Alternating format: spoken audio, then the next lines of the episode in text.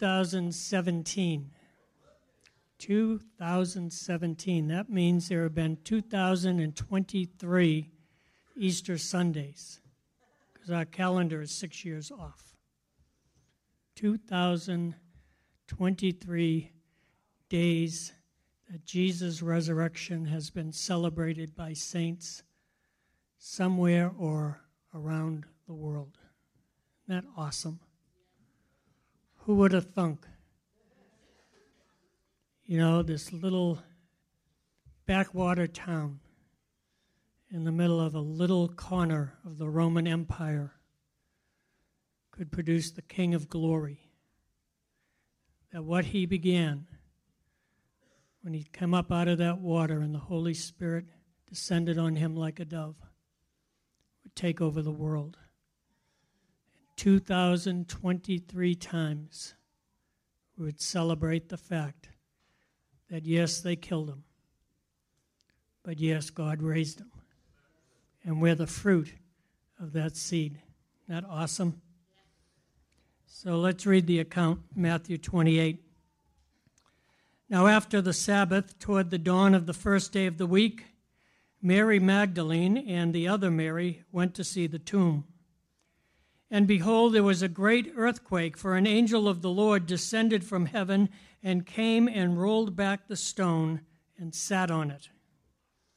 His appearance was like lightning, and his clothing white as snow. And for fear of him, the guards trembled and became like dead men. But the angels said to the women, Do not be afraid, for I know that you seek Jesus who was crucified. He's not here, for he has risen, as he said. Come, see the place where he lay. Then go quickly and tell his disciples that he is risen from the dead, and behold, he is going before you to Galilee. There you will see him. See, I have told you. So they departed quickly from the tomb with fear and great joy and ran to tell the disciples. And behold, Jesus met them and said, Greetings. I like one version says, Rejoice. Right? And they came up and took hold of his feet and worshiped him. Then Jesus said to them, Do not be afraid. Go and tell my brothers to go to Galilee, and there they will see me. So, do you think for even an instant that the stone was rolled away to let Christ out? Hmm. Let me show you some, some artwork. Put up that first picture, would you? That's nice, huh? Go on to the next one. Ooh, look at that, huh? Wow. Next one. Gee whiz. There it is. There it is. So that's the classic depiction of the resurrection of Jesus Christ. That has been displayed as artwork for 1,500 years. This is the picture that's been planted in the minds and the hearts of generations of people.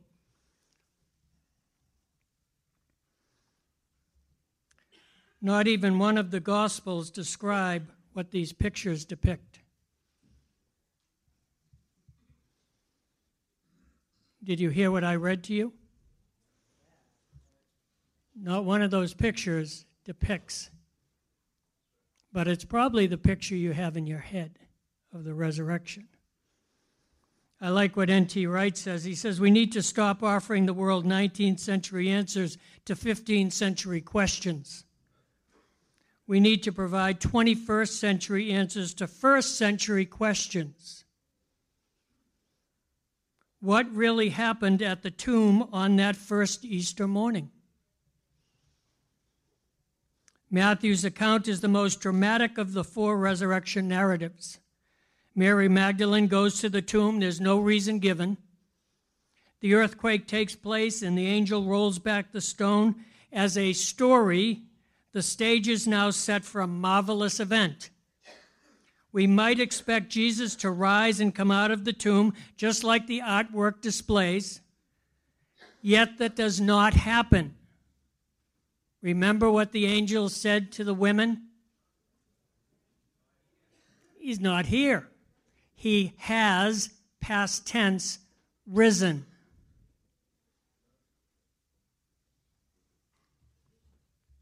The resurrection has taken place already while the tomb was sealed.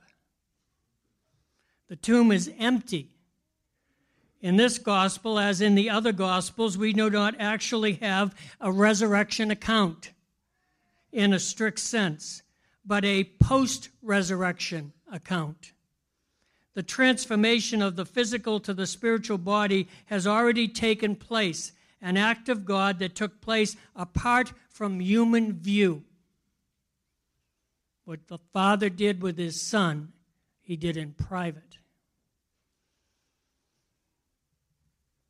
There are no more barriers for the resurrected King of glory. He has overcome death. He does not need doors to enter or exit.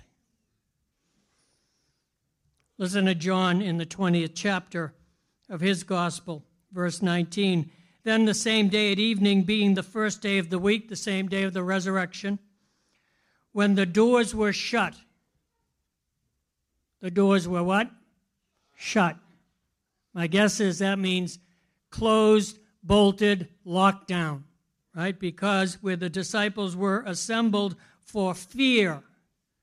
What do you do when you're inside your home and you're afraid? You lock the doors. You don't just shut them, you lock them, you bolt them, you shut down, right? This is the state of the disciples. This is what Jesus comes to that evening.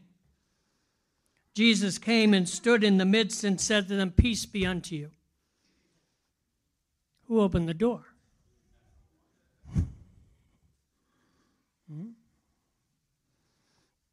The stone wasn't rolled away to let Christ out. The stone was rolled away to let us look in.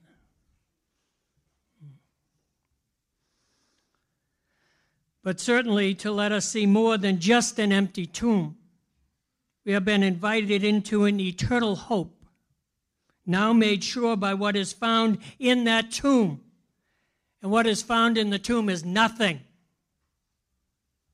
Absolutely nothing. And that is precisely the point. The tomb is empty and he is alive. I like what the biblical scholar Thomas G. Long says about Mary and Mary in these verses.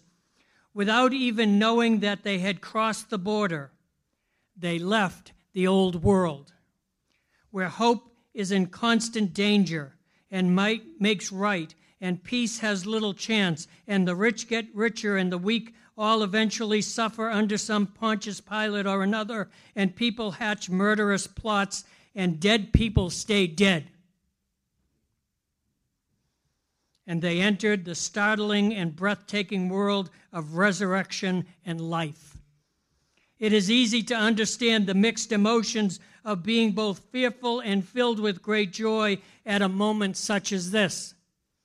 God had just intervened in human history in an amazing way and turned death, the ultimate reality, into new life. What an astounding God we serve. The apostle Paul says in 1 Thessalonians 4:13, "But we do not want you to be uninformed, brothers, about those who are asleep." Have you lost someone recently? Within memory? Are there certain times of the year, certain holidays when you pause and think and a sadness might take over your heart because you're remembering someone that's no longer here? We don't want you to be uninformed about this. That you may not grieve as others do who have no hope. For since we believe that Jesus died and rose again, even so through Jesus, God will bring with him those who have fallen asleep. For this we declare to you by the word from the Lord that we who are alive, who are left until the coming of the Lord, will not precede those who have fallen asleep.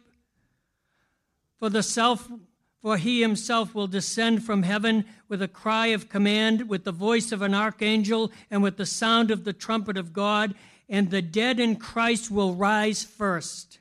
Then we who are alive, who are left, will be caught up together with them in the clouds to meet the Lord in the air, and so we will always be with the Lord. Now, that doesn't mean always be with the Lord in the air.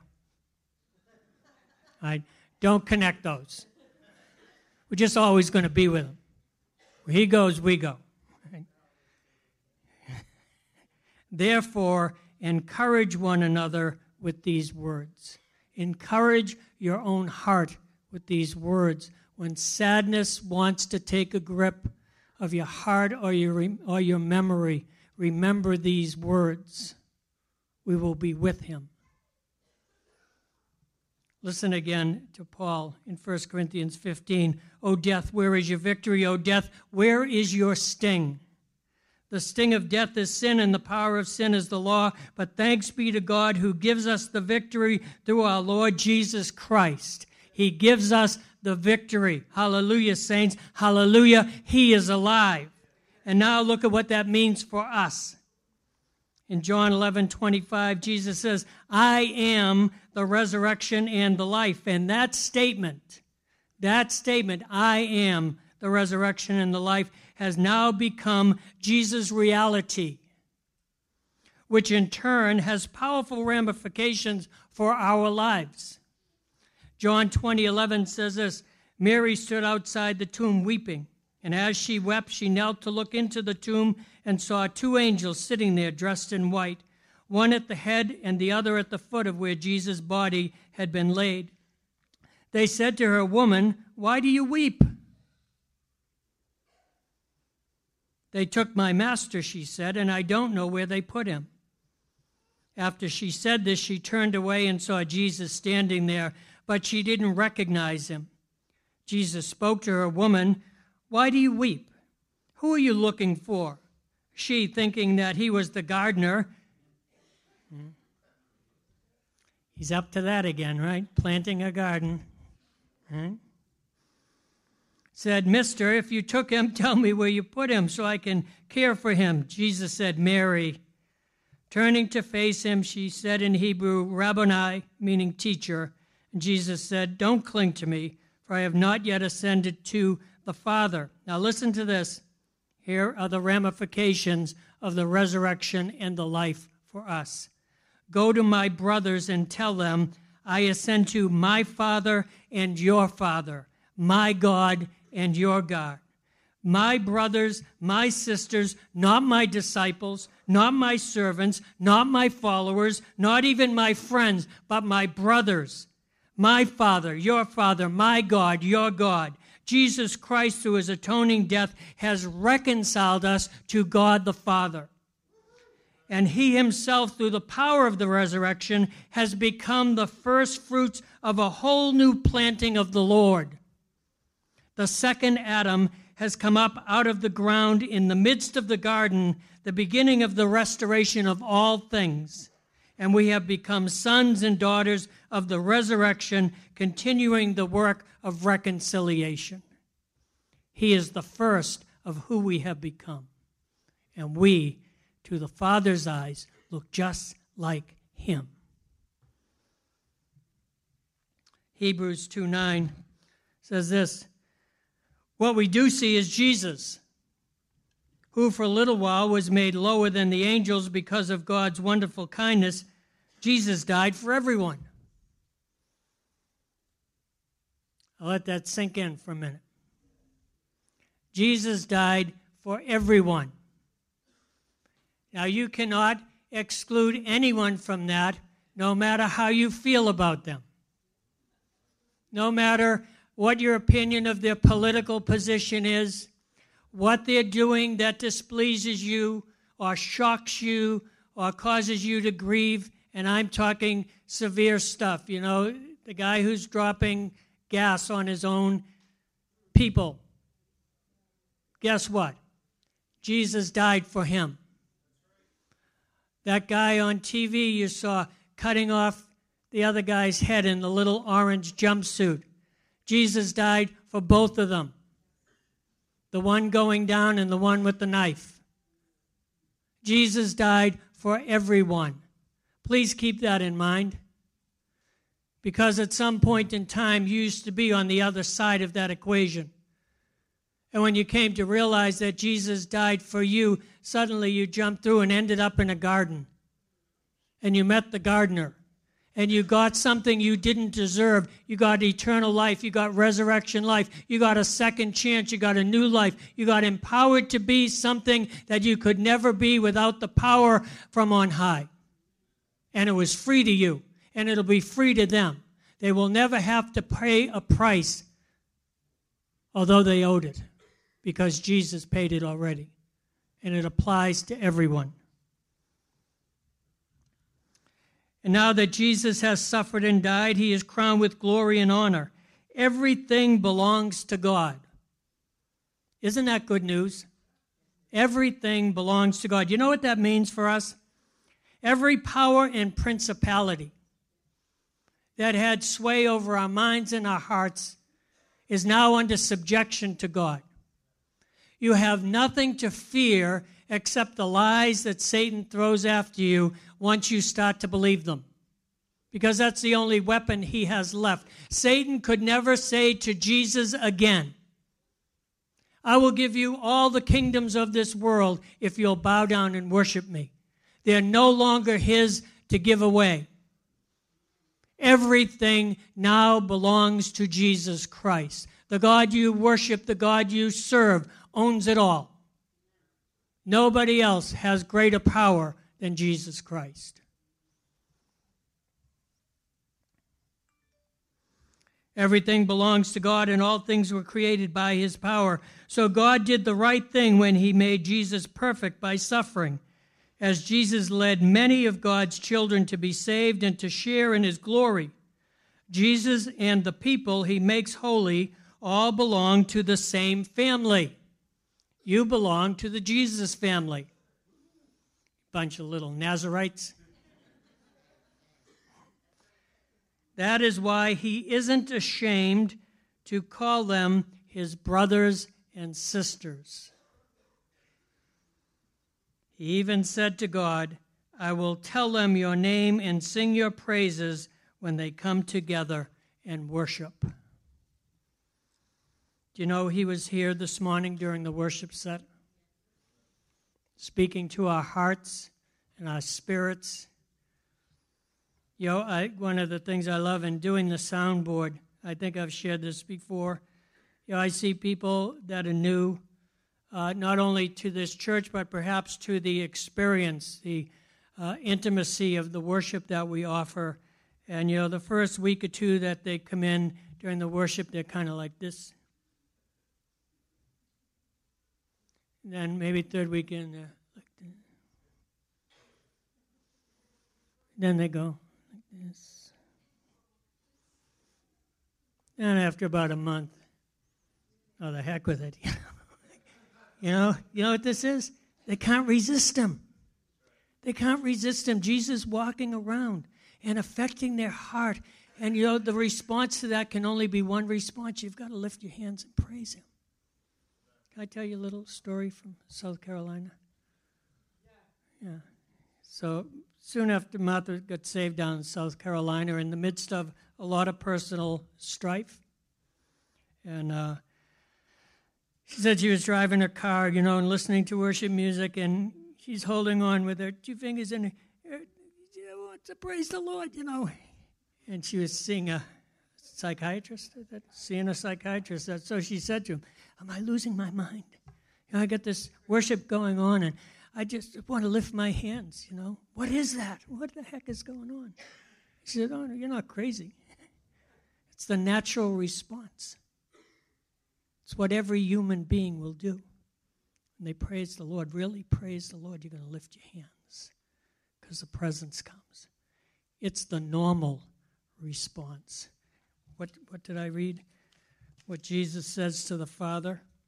He even said to God, I will tell them your name and sing your praises when they come together to worship. Wow, that was going on this morning. Jesus is walking around and we're praising the Lord, and he's talking to Dad. He's saying, Oh, will you look at him? Will you look at it? Look at what she's doing. Listen to what she's saying. Listen to what her heartbeat is saying to you, Father. He's intimately involved with our worship. He's inviting heaven in, drawing heaven down.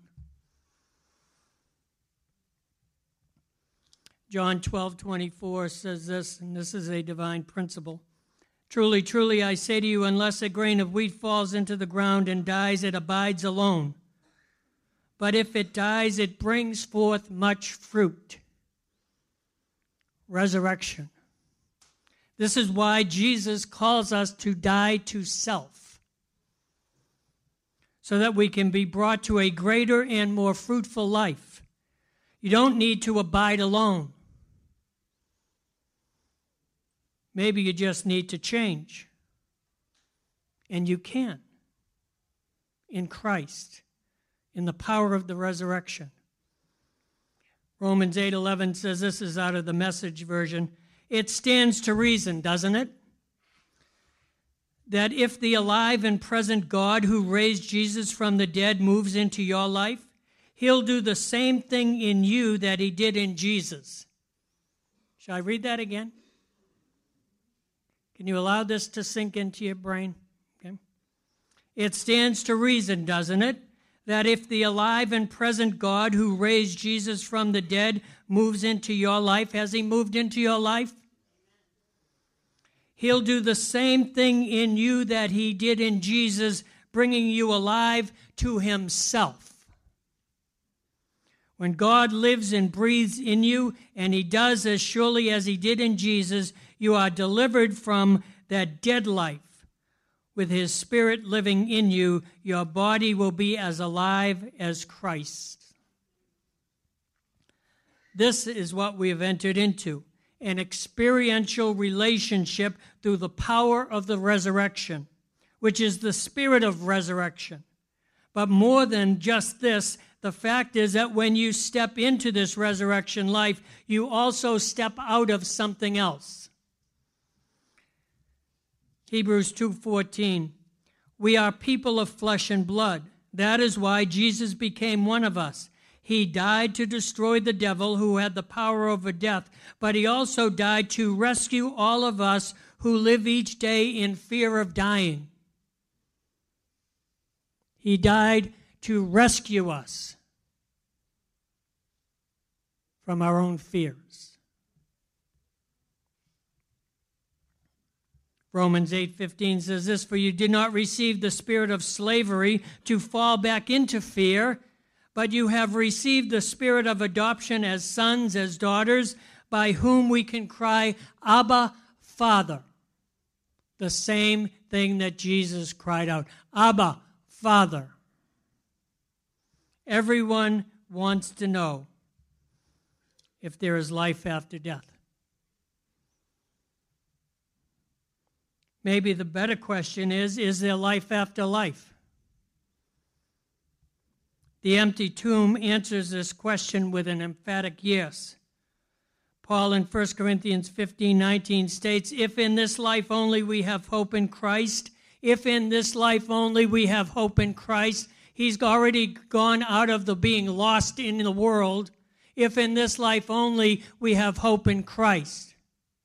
How many Christians do you know? And perhaps you're one of them. Oh, I'm a Christian. I go to church on Sunday. Well, at least Christmas and Easter. Right? Well, I, I prayed the sinner's prayer. I'm going to make it through. I'm okay. You're okay. We're okay. Right? right? So you've got hope in this life. If in this life only you have hope in, in Christ, we are of all men most miserable. Paul's saying you're coming up short. If that's all you've got, you're coming up short because there's so much more that Jesus is offering to you. It isn't about church on Sunday. It's about the kingdom that is coming, that's looking for a breakthrough through the life that you're living. It's about resurrection life bubbling up in you and wanting to get out into a world that's dying around you. It's about people who need to be healed and delivered, and you walk by them in the street and don't even take notice because the spirit of resurrection is slumbering inside of you, and you're all about Christ in this life. Oh, I'll do the religious thing and I'll be okay and I'll make it to heaven. If that's the way you live in your Christianity, it's misery. Because there's so much more.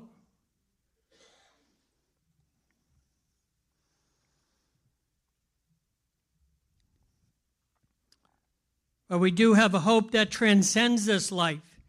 But now is Christ risen from the dead and become the first fruits of them that slept. He's already paved the way, He's already kicked open the door.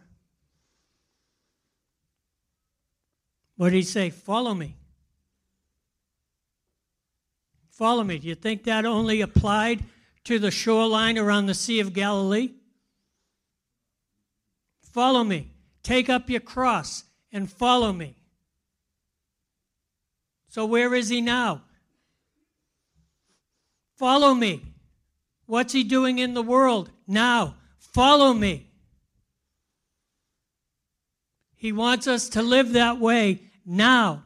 Nothing has changed just because there's been 2023 Easters gone by. He's still the same yesterday, today, and forever. And he's still saying to our hearts, Follow me. How many Sockham students we got here? Did, do you understand a little more what it means to follow him now that you've gone a little deeper into understanding who you are in Christ? Is it different? Is your life different? Are the things that you perceive different? Are you more aware of his presence in your day to day living? Listen, we offer that to you. Come back in September. Sign up for the class. Find your way in and follow him. The invitation of the angel of the Lord echoes down through the ages Fear not. For I know that you seek Jesus, which was crucified. He is not here, for he is risen, as he said, Come and see. The invitation just keeps rolling through the scriptures, all through the gospel, over and over. Follow me, come and see. Follow after me. We go here, we're going there, we're going up, we're going over. Jesus is on the move. He wants us moving with him. The invitation of the angel of the Lord echoes down through the ages. Fear not, for he is not, he is not here. He is risen, as he said. Come and see the place where he lay. The tomb remains empty as proof that Jesus can fill your life. For God so loved the world, he gave his only begotten Son, that whosoever would believe in him should not perish but have eternal life. Eternal life. When does that start?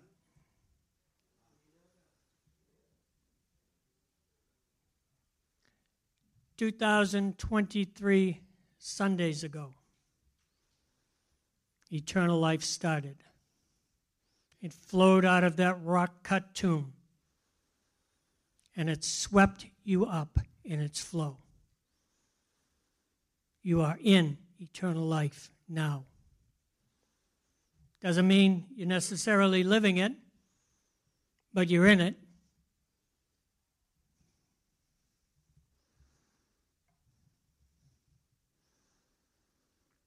John 17, 3. And this is real and eternal life, that they know you. They know you, gnosko.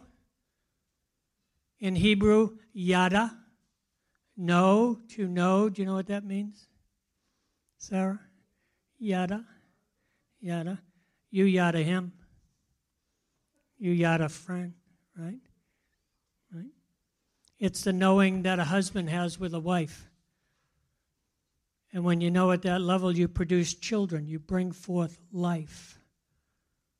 That they would know God, that God would know them in such a way that the life you live begins to reproduce life after His kind. After His kind, not born of flesh and blood or the will of man, but by the will of God and the work of Christ on the cross. That is gnosko, that is knowing, that is yada, that is intimate relationship with the living God who paid everything he could pay to possess you, to own you, to love you, to be uh, known through the life that you live. That they may know you, the one and only true God, and Jesus Christ, whom you sent. If today you'd like to know Jesus as your Savior, or if you've never experienced the power of the same Spirit that raised Jesus Christ from the dead, I want you to prepare your heart during the last few minutes of this word because today you can. The river is still flowing. Life after death and the possibility of the resurrection has, through the ages, been the deepest question in the hearts of men. Listen to the glorious conclusion of Job in the oldest book in the Bible. This book was written pre Abraham. So we're talking maybe pre 2500 BC. It's old. Job 19:23. Oh that my words were written. Oh that they were inscribed in a book. Oh that with an iron pen and lead they were engraved in the rock forever. For I know that my Redeemer lives, and at the last he will stand upon the earth. And after my skin has been thus destroyed, yet in my flesh I shall see God, whom I shall see for myself, and my eyes shall behold him, and not another. My heart faints within me. The oldest recorded words of a man proclaim the resurrection from the dead. How important is this belief for us today as Christians? Paul in 1 Corinthians 15 13, he says this But if there is no resurrection of the dead, then not even Christ has been raised. And if Christ has not been raised, then our preaching is in vain and your faith is in vain. Vain means empty. Just empty words, empty belief. We are even found to be misrepresenting God because we testified about God that He raised Christ, whom He did not raise, if it's true that the dead are not raised. For if the dead are not raised, not even Christ has been raised, and if Christ has not been raised, your faith is futile, and you are still in your sins. Then those also who have fallen asleep in Christ have perished. If there's no resurrection, this is all a big waste of time. And you're all going to be seriously disappointed when you don't wake up from going dead.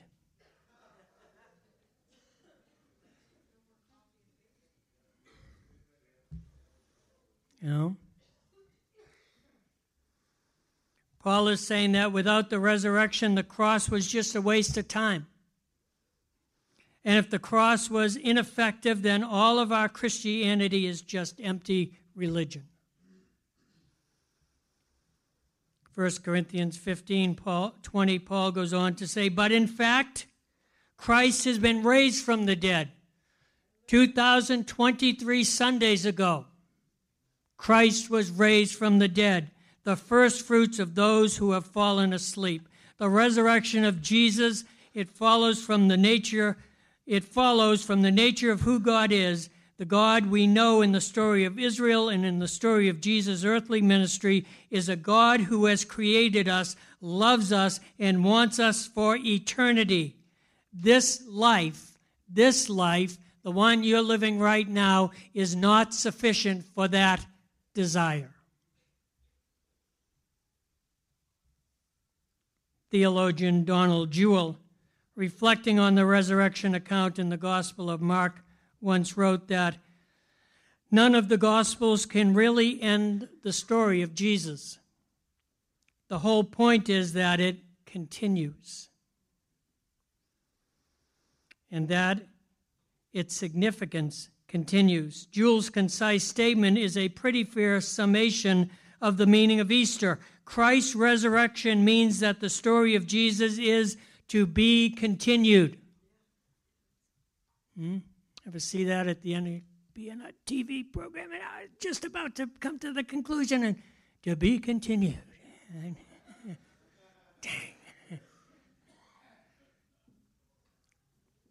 But it's to be continued in you. And we're not a commercial, believe me. We are not a commercial. We're not a break within the purposes of God so that He can pick up and run with it again at some point later. He's picked it up and running with us through us. And in every life that is touched by the power of the good news that He is risen, He is risen indeed. Let's pray.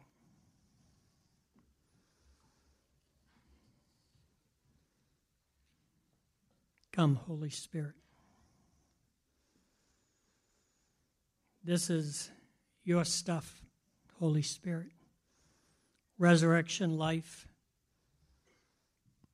Zoe breath, the breath of life. And the Father bent over Adam and went lip to lip with him, breathed into him. It was you who passed from the Father into Adam and made him a living soul. When the Father came into the tomb to raise Jesus from the dead, it was you who was the first gasp in that dead body. And I'm sure you danced the divine dance in that cave, united again with your beloved Son. So we invite you, Holy Spirit, to breathe resurrection life in this room. I ask you, O oh God, that any heart in here that is like that tomb,